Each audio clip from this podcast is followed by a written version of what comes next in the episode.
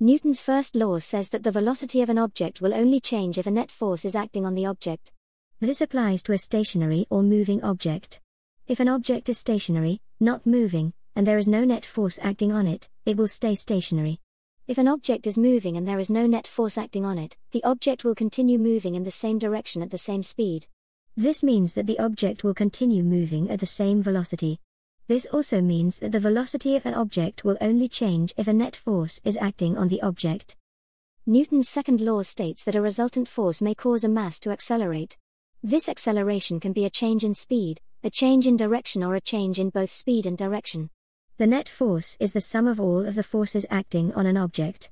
The change in an object's motion is caused by the net force.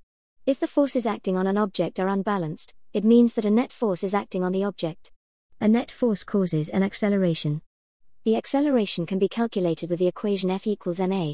This is Newton's second law. Remember that the net force is the vector sum of all forces. You need to take into account their directions. Newton's third law says that, whenever two objects interact, the forces that they exert on or apply to each other are equal and opposite. If one object exerts a force on another object, then the other object must be exerting, applying, a force back. If a hand pushes on a table, the table will push back on the hand with an equal force, but in the opposite direction. Newton's third law is the origin of the normal reaction force, which is the force that keeps an object at rest on a surface.